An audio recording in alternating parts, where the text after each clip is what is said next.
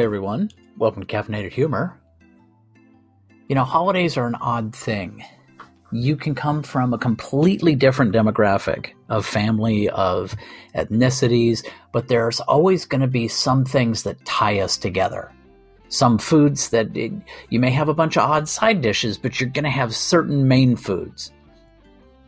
And it's interesting because if you, like when you first start dating a girl, like serious, and you go to her family's place for a holiday, and you start to say, wow, they really do it different than my family, but here's exactly what they do the same.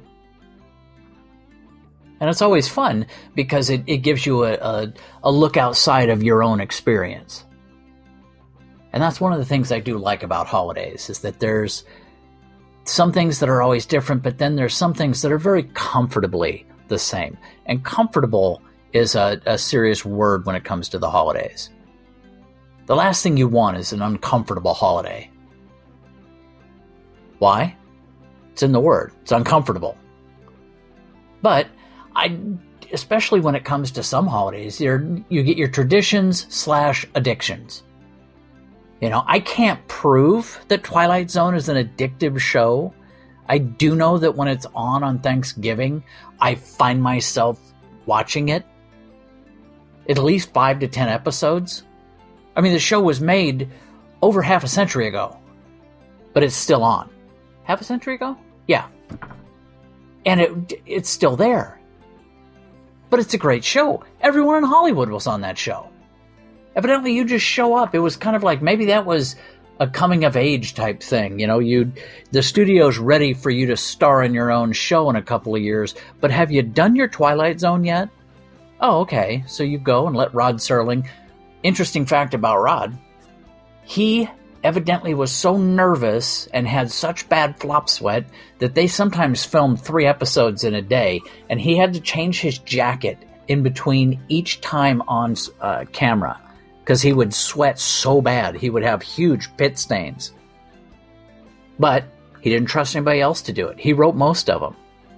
And guess what? Nobody else could have done it. It wouldn't be the same show. And that's just one holiday tradition.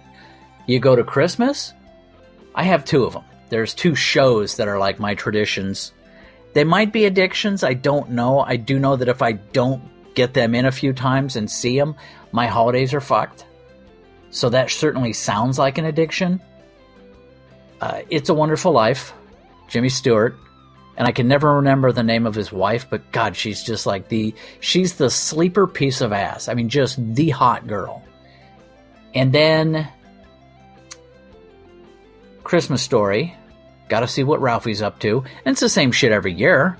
You've seen that show a couple dozen times. I could lip sync it at this point, but I still enjoy seeing it. And as much as I thought they would be part of my adult life, I can't remember the last time I saw any of those really bad claymation shows. The uh, Santa Claus, the Frosty the Snowman, all of the Rudolph the Red-Nosed Reindeer. Can't remember the last time I actually saw any of them. And yet they live forever.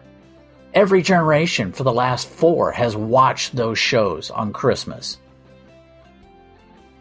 To the point that Mike Myers, who was one of the driving forces behind the Shrek franchise, they asked him why he did Shrek the Halls. He said, Because when I was little, we laid in front of the TV and we watched Charlie Brown Christmas.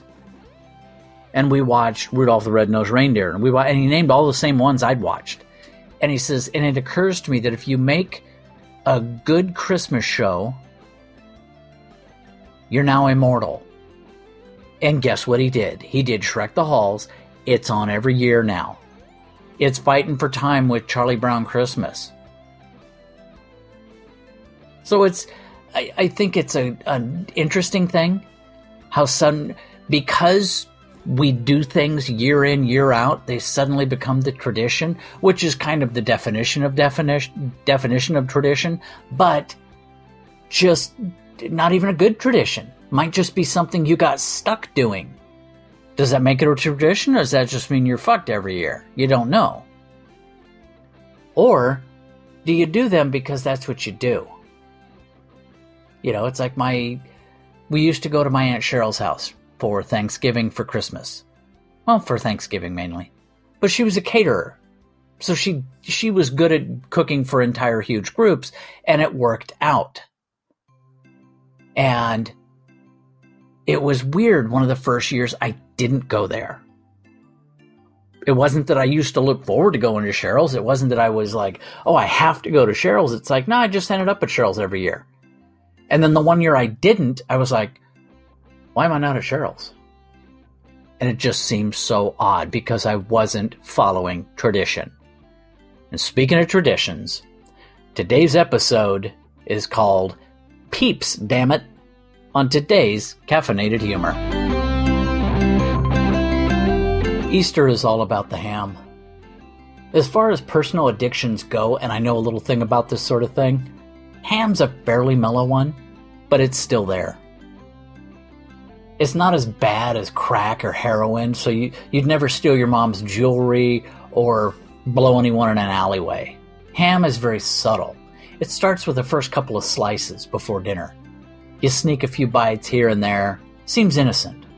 Then dinner comes up, you begin nomming a serious pile of honey baked pig.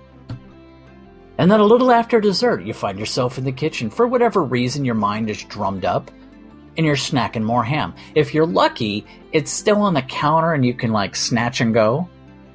And if not, you gotta sneak a knife out the drawer and go after it cold in the fridge and it's on the wrong shelf, so you're at a bad angle and it's tough to cut but it's still ham. And I mean, an hour or two after dinner, your first ham sandwich, like a little slice of heaven, with mayo, touch of salt, white bread. Now, Easter is a family thing for me.